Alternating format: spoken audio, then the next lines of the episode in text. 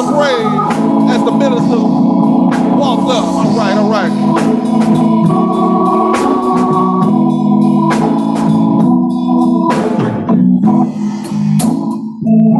And all God's people said amen. Amen. Let the church say amen one more time. We greet you this morning with the joy of Jesus. And before we go into the word for this morning, let's go to God in prayer. Eternal Father, we just thank you and praise you for another Lord's Day on today. God, we glorify your wonderful name on today.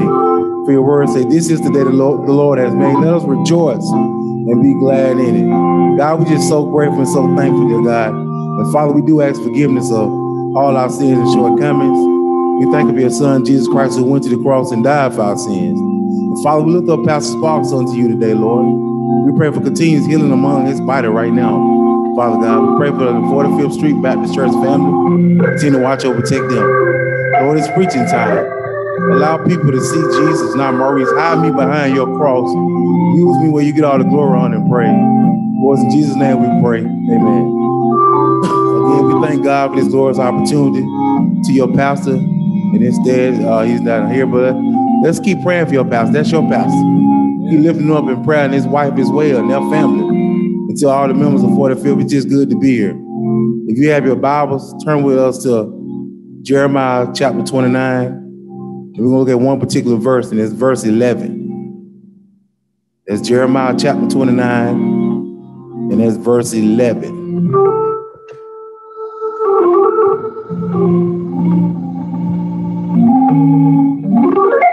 Again, it's Jeremiah 29, verse 11. And when you have it, say amen. And the word of God reads, For I know the plans I have for you, says the Lord. They are plans for good and not for disaster, to give you a future and a hope. May the Lord add a blessing to the reason, doers of his holy word. And for a few moments, we want to talk from this subject, a good ending. And we all like good endings, don't we?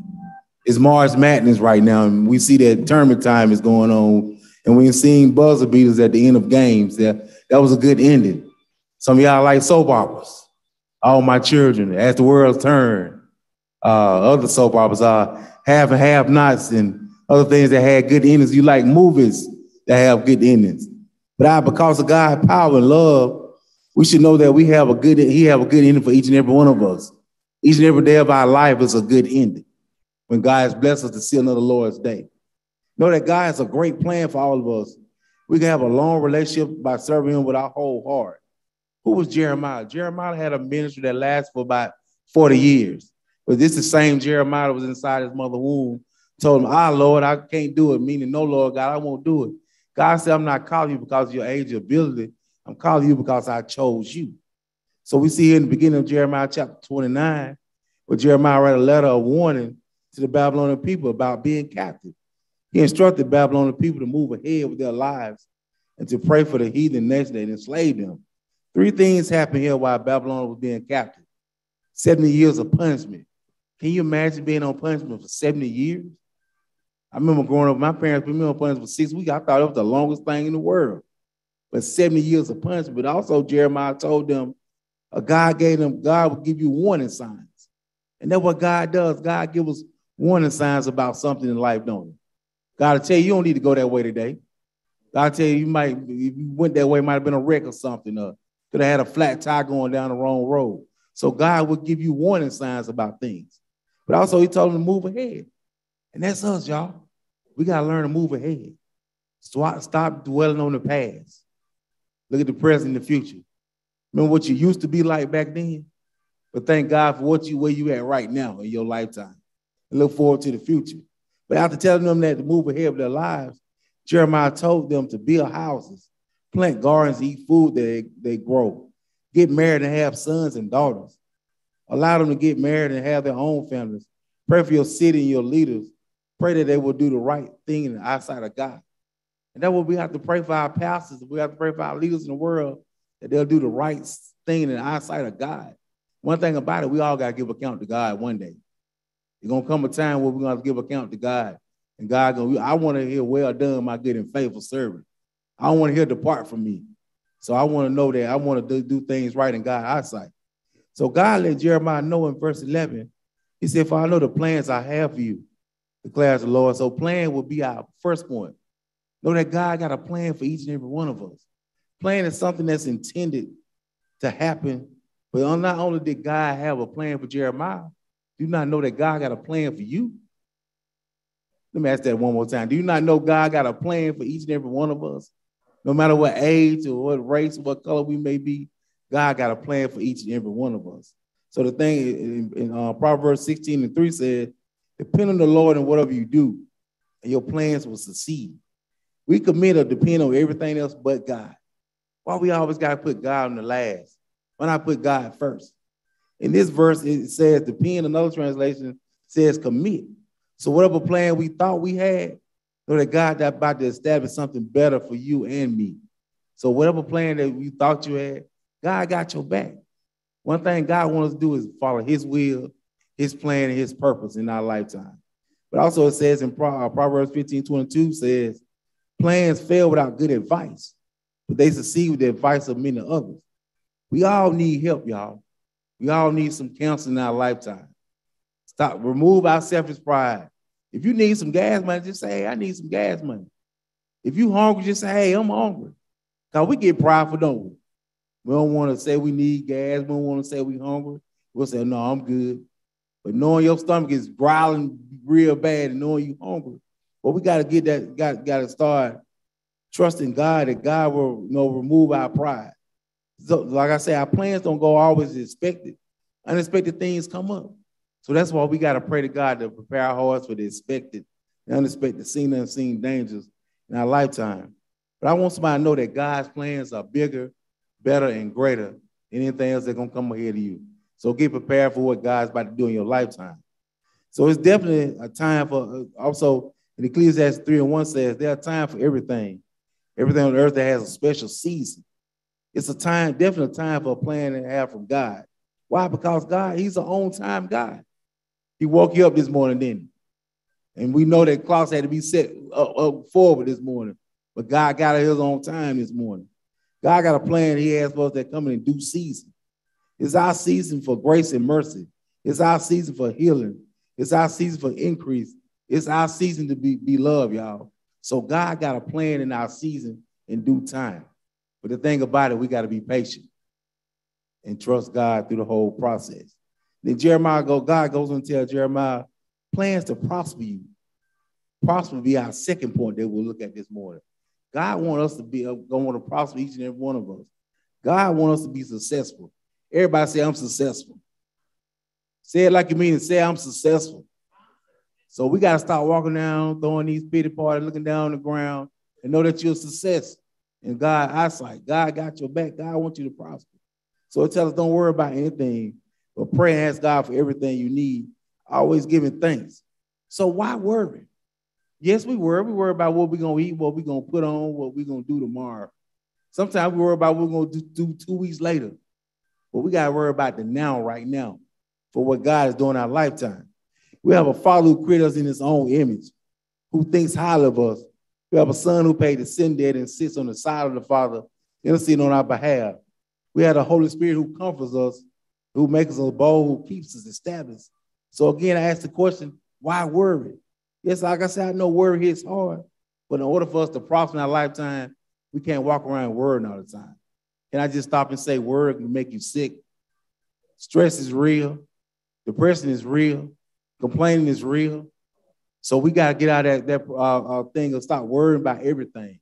And we all worry about a lot of things. How my cell phone bill gonna be paid? How my car note gonna be paid? But we serve an awesome God who take care of all that, don't he? So we're have to stop worrying. Then, but also he uh, it says in Matthew 7, 7, asking God will give you, searching you will you will find, knocking the door will open for you. So this, this, this, this verse is a confirmation for all of us that we can ask and receive from God and seek and know that God, we can find him and knock unto him for every opportunity, every chance he gives us. So seek God and you will prosper. Then also First Peter 5 and 7 says, give all your words to him because he care about you. Let me just stop here right now and know, let somebody know that God cares about each and every one of us. God cares about all our problems all our circumstances, our situations. Peter said here best right here. He said, all your words. He didn't say some of your words. He didn't say most of your words. He said, all your words. But when we do that and be truthful with ourselves, then we can prosper. Then we can give it to God. And we, we when we give it to God, anybody ever had a right now praise? You know the right now praise is? Right now, I'm praising God that I didn't be in that car wreck. Right now, I'm praising God when I went to the doctor, he said I'm healed. Right now, I'm praising God for increasing my finances. Right now, I'm praising God because I still got a job. Right now, I'm praising God for his glory, his grace, and his mercy. So when you get that right now praise, man, let go and let God have his way. Because we all gonna have a right now praise. Even when you leave out here, go back home, you're gonna have a right now praise today. Because you ain't turned over to God. but God finally, excuse me, God finally tell Jeremiah not to harm your plans, but give you a hope in the future. Our final point is a promise. And God got a promise for each and every one of us. A promise is a reason to expect something to happen in the future for us. Can I say one thing about a promise? You can't promise a, a child nothing. Because they're gonna hold that for you, hold that to you. You said you're gonna take me get some ice cream today. You promised that you was gonna do that for me. So we have to be careful about our promises. But also know that God promises is real. He said, and this same God who take care of me will supply all your needs from his glorious riches, which have been given to you in Christ Jesus. What a wonderful feeling to know that our Father will supply all our needs. Again, not some of our needs, but all of our needs. I had a bonus to that as well. And Psalm 37 4 said, Well, delight yourself in the Lord, for he'll give you desires of your heart. But you know, we like to use that part where he say, God know my heart. Yeah, God know your heart, but did you, did you delight yourself in him first and foremost? So, excuse me. So we got to start doing it. So be strong and courageous. Don't be afraid and don't panic before them. For the Lord your God will personally go ahead of you. He will never fail you nor abandon you. That's how Deuteronomy 31 and 6. When God gives us a promise, he wants us to be strong and courageous. Please realize that we are human and we'll go through trials and tribulations. We'll go through our ups and downs in our lifetime. But once God said, I'll never leave you nor forsake you, that's a promise. When God said, Yea, though you walk through the valley of shadow of death, you should fear no evil. For thou art with you, thy rod, thy staff, they come for you. That's a promise. When God tell you you can do all things through Christ who strengthen me, that's a promise. So, so we got to know that we're blessed, man, because we can shout hallelujah, which is the highest praise to God. Because God has been blessing busy. Look at yourself. He woke you up this morning, got clothes on your back, had a roof over your head, you had food on your table this morning. That's a blessing. So I had the other day I thought about something. Anybody ever had a had a spiritual flashback for the things that God had done for you in your lifetime? Let me tell you about my good endings in my lifetime. February 5th, 1995, I had a big bad car wreck when we, me and one of my teammates was coming back from Mobile. Somebody ran us off the road, car flipped the air three times. We hanging from the seatbelts. No scratches, no bruises, nothing like that. Walked away from that car wreck. That was a good ending. August 22nd, 1997, diagnosed with cancer at the age of 21. Still, still blessed to be alive 24 years later. God still healing my body. September 9, September 19, 1999, skipping church, go play some flag football, broke my kneecap. But again, God's blessing me. That's my good ending. And then October 31st, 2015, had a massive heart attack where I had to have quadruple bypass. But I say, man, I thank God for all those good endings that He has given me. I'm able to walk around and tell my story. God know He ain't finished with me yet. If He wanted me, He would have took me a long time in 1995. But He said, I got to work for you to do. So, excuse me. Think about your good endings. Like I said in the beginning, movies, soap opera, sports, all have good endings. But think about it, God know the days of our lives. God love us right and not gonna love us wrong. God wants to have, excuse me, all the power. God wants to be bold and beautiful when we spread the good news.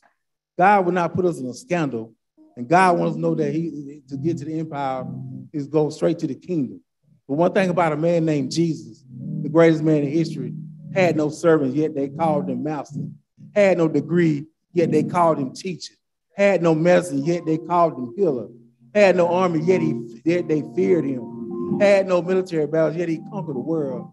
He committed no crimes, yet they crucified him, buried him in, tomb, in a tomb. But I can say I can live today because Christ lived today. We can shout hallelujah because a man named Jesus rose from the grave to save us.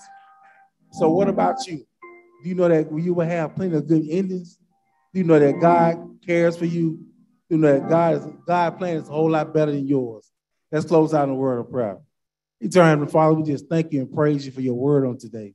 God, we glorify your wonderful name today. God, we just so grateful for the good ending that you have in each and every one of our lives on today.